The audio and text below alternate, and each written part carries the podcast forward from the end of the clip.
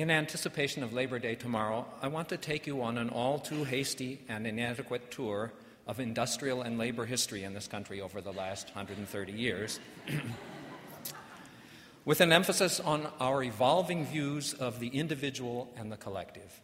In the end, I want to suggest that what we must search for is a synthesis of the best features of both those views. We are living, as you heard, in a new gilded age. You heard a statistic in passing in the first reading. Here's another numerical take on the same skewed distribution of wealth, this time from Peter Dreier in the Los Angeles Business Journal. Today, the richest 1% of Americans, those 1.5 million people with incomes over $348,000, has 22% of all income and about 40% of all wealth. This is the biggest concentration of income and wealth since 1928. In 2005, average CEO pay was 369 times that of the average worker, compared with 131 times in 1993 and 36 times in 1976. End of quote. The first Gilded Age, spanning roughly the years 1877 to 1890, coincided with immense industrial expansion and population growth including about 10 million new immigrants who took many of the mining and factory jobs in industries where there was the most labor strife. Just like Andrew Weil in our day, the super rich of that era, men like Cornelius Vanderbilt, John D. Rockefeller, Andrew Carnegie, and J.P. Morgan, thought of themselves as exemplars of the American ideal industrious, clever, self reliant, and enterprising exactly the kind of people any sensible person would want in a position to transform the raw resources of the nation into wealth that would benefit everybody. These captains of industry were steeped in three interrelated and mutually reinforcing doctrines laissez faire capitalism, rugged individualism, and social Darwinism, undergirded by a religious faith that reassured them that their financial success was a reward for their virtues. Of course, people generally favor ideologies and cultural myths that justify their status and behavior and validate their outlook. Who wouldn't? It is a small wonder, then, that the most successful actors on the economic stage would promulgate precisely those doctrines that held them blameless for the lesser fortunes of others. Many of the apologists for the enabling doctrines of the age were Calvinists, descendants of the Puritans, who convinced that God destined some to greatness and others to a life of toil. But not all. One of the best known writers of the age, Horatio Alger, was in fact a Unitarian. For a brief period, a Unitarian minister. He wrote a series of novels about plucky street kids who rose maybe not to enormous wealth, but at least to respectability by dint of their honesty, persistence, hard work, and luck. Here's how Carol Nackenoff puts it in her book, The Fictional Republic. Quote Alger's heroes clearly exhibit the moral and ethical conscience of the mid 19th century Unitarians. Harvard Unitarians believed that humans were born with a moral faculty, with the potential to make moral judgments. In this sense, they were equal. In contrast to the Calvinist doctrine of predestination, Alger's Unitarian heritage offered the universality of grace. But moral judgments were not mere instincts. The faculty of judgment must be made conscious, even possibly trained. Not all used this faculty, but Alger heroes, they had good instincts and discovered how to trust them. End of quote. In other words, if you were born poor and stayed poor, in spite of the opportunities life offered you, it was your own damn fault. Conversely, if you emulated Alger's plucky heroes, you could defy predestination by social class. But the contrast between the extravagant decadence of the super rich and the lives of ordinary workers was just too strong for even the most persistent myth to justify.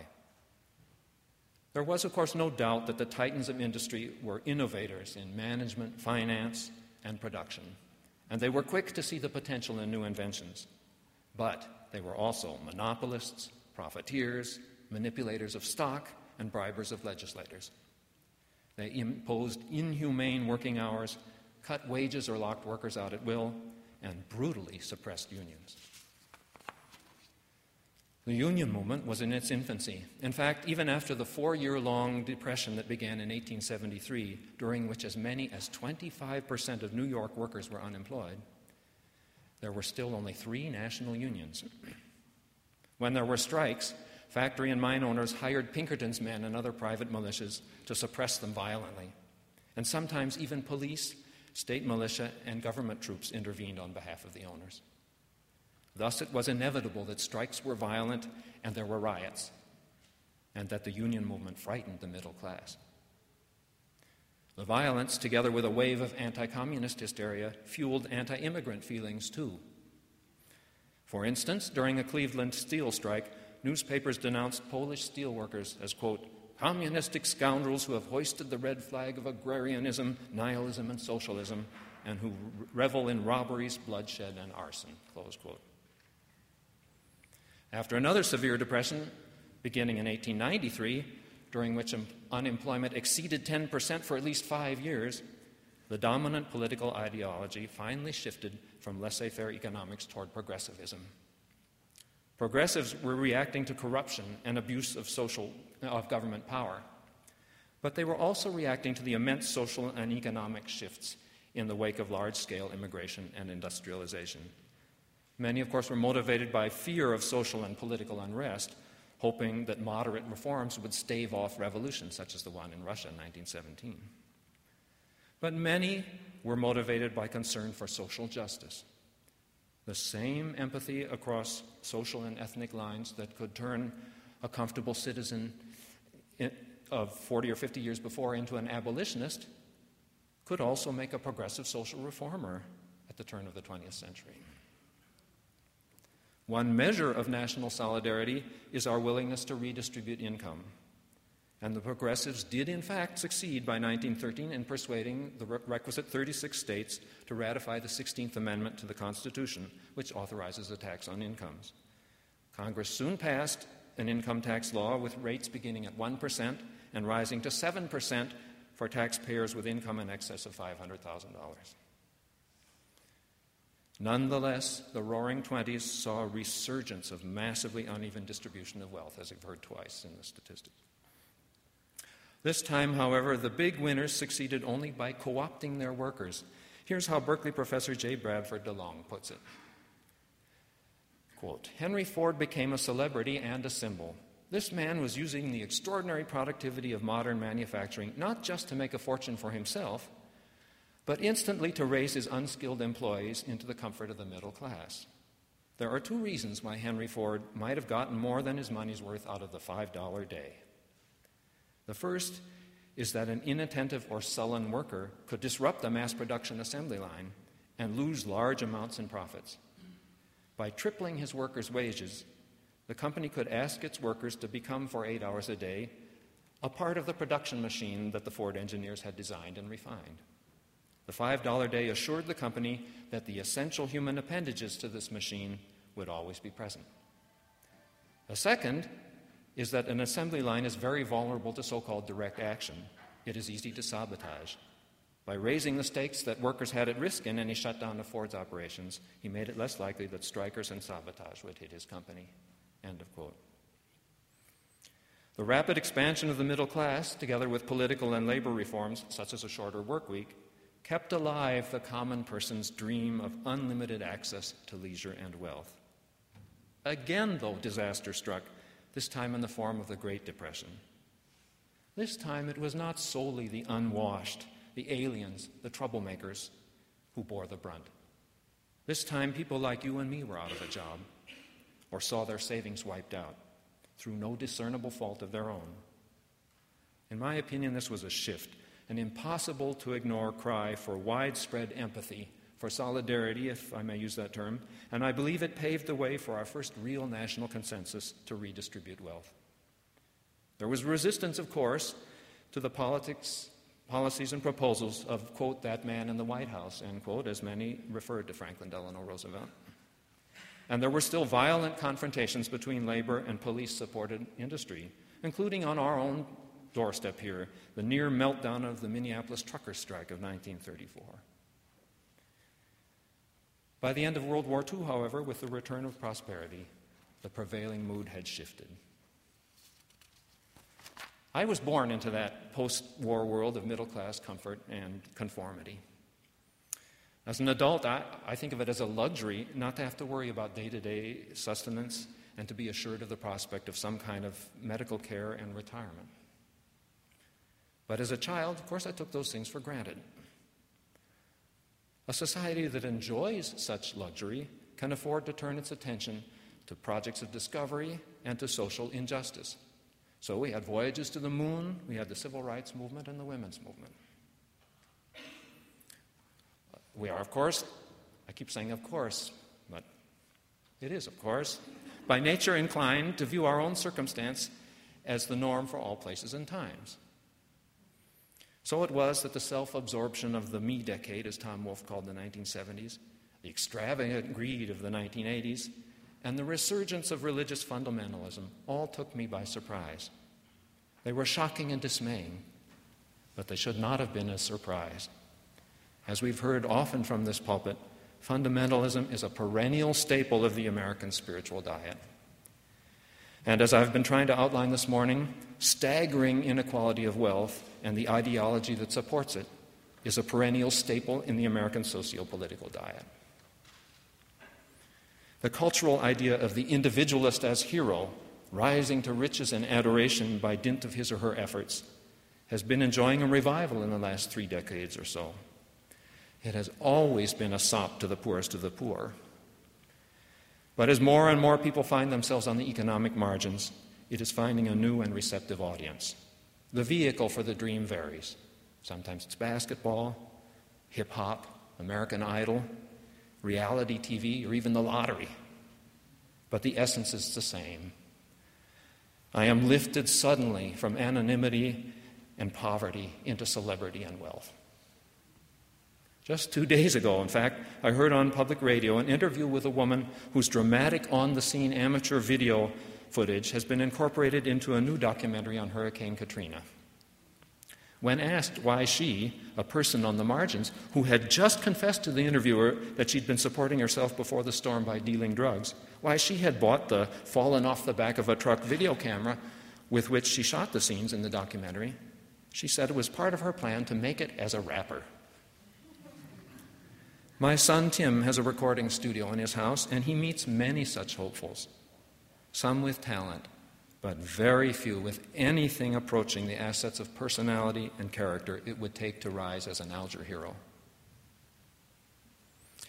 And while I was sleepwalking through my relatively idyllic salad days, those who stood to benefit the most from the doctrines of hyper individualism were working steadily to bring them back. Laissez faire economics, rugged individualism, and even the thoroughly discredited application of Darwinism to social and economic status. By now, as you've heard, great portions of FDR's New Deal have already been dismantled. What is missing from the picture today is some positive notion of solidarity. Perhaps that word is alien or even off putting to you, largely connoting the sort of violence and coercion that I alluded to in connection with the strikes of the First Gilded Age. The word has always made me uneasy. I grew up awash in an era and an atmosphere of self reliance. One of my earliest memories is watching my father single handedly reshingle the summer cabin that his father built before him. With no tutelage except a few how to books, I have accumulated little bits of experience making, patching, and repairing things. Sometimes I confess to the detriment of whatever housing Laura and I were renting at the time. I have felt the sting of the little six word suggestion that must surely be the sentence a self styled handyman least wants to hear. Quote, maybe you should call the plumber, end quote. Professionally, too, I've spent a great deal of my life working in isolation. I lost my first teaching job at Indiana University for lack of research. And the reason I failed to get anywhere as a researcher was precisely because I refused to ask for help. It would have been easy to ask one of the several established faculty members in the same specialty of mathematics what they were doing and whether they had any ideas for problems that I could work on. They were generous, and I'm sure they would even have allowed me to collaborate had I asked. But to ask would have been anathema to me then. Years later at Augsburg College, under the patient tutelage of my great friend Larry Copes, who taught me for the first time, in fact, something about what was going on in the minds of my students, I learned to collaborate with him, both in solving problems and in experimenting with teaching techniques. In my present career as a computer programmer, it takes continuous effort, repeating to myself over and over again the mantra, My colleagues do good work, to avoid taking over every interesting segment of every project I can as a lone wolf and hero. If you, like me, associate the word solidarity with the union movement and socialism, perhaps that is a measure of the dominance in our country of anti union, anti socialist ideology. But many people use the term in a much broader sense. The Emilie Townes excerpt you heard Ginny read, and the quote from Cardinal O'Malley at the top of the order of service, which comes from his blog, are examples. The kind of respect for and collaboration with my coworkers that I struggle to learn is only a tiny baby step in the right direction. The idea of solidarity that Reverend Townes and Cardinal O'Malley are talking about is a species of hyper empathy, reaching across broad swaths of humanity, and I'm sad to say, still beyond my comprehension. It's an interesting exercise to compare our society to others. My friend Jim Riley notes that many African societies in many such societies where there's no government safety net, people routinely pool their own meager resources to help a relative or fellow villager who's sick or in some other dire straits. The Swedish example, about which I know a bit more, is instructive too. There's an ancient Swedish folk tale about a woman named Fortuna who has the supernatural power to give riches to one person and take them away from another. In the tale, she comes to three equally poor farm hands who are all named Per. At random, she chooses one and says, I was going to help another first, but he has turned from me, so I'm coming to you instead. But remember one thing always be good to the poor. With Fortuna on his side, Per marries a rich widow. He succeeds in everything, and his property increases. But he forgets the poor. Fortuna turns up again and says, now you shall receive your just punishment and be poor again. I shall help another who understands better than you how to bear his good fortune. After that, Per falls constantly into misfortune and in the end dies of starvation. His riches go to another who is unfailingly merciful to those without means. His luck, therefore, lasts his whole life. This belief that good luck is in limited supply, and if you have a lot of it, you are obliged to share it with those who have less, is deeply ingrained in the Swedish national character. People who think that the willingness of the Swedes to sustain a high, high tax welfare state stems from encounters with 19th century socialism are missing the mark by at least six centuries. We don't know how much longer because the origins of the Fortuna tale are lost in the mists of medieval time. What should we, do, what should we be doing here in the U.S.? Many in this congregation need no admonitions from me. You are social workers, organizers, fundraisers, advocates, lobbyists for the aged, sick, or disenfranchised, and political professionals who spend your days strenuously in empathic support of the large numbers of people for whom ours is not an advantageous economy or society. I am speaking instead now to those of us who, like me, have little or no actual experience living the kind of solidarity that I'm grasping to describe. Can we not meld the two strains that have made and should continue to make this nation great? The first is enterprising individuality. Expect inventiveness and creative insight from everyone you encounter. We cannot afford to neglect a single contribution, however unorthodox, humble, or unexpected, toward the solution of the many ills, social, political, economic, and technical, that beset us. Our higher education system is still the envy of the world, a veritable font of innovation, and there must be no bars to access to it, nor an inadequate system of primary and secondary schools to prepare young people for it. The second strain of greatness is our promise of equality. No other nation has succeeded in the same way as a melting pot, subordinating ethnic to national identity. But we put that success at risk if we do not continue to imagine the plight of others as our own. Those who understand how to put into practice these complementary facets of nurturance, upholding the individual without losing sight of our commonality, please teach the rest of us. I can't think of a better way to celebrate Labor Day than to rededicate ourselves to seeing in everyone both a brother or sister and the light of the world. So be it.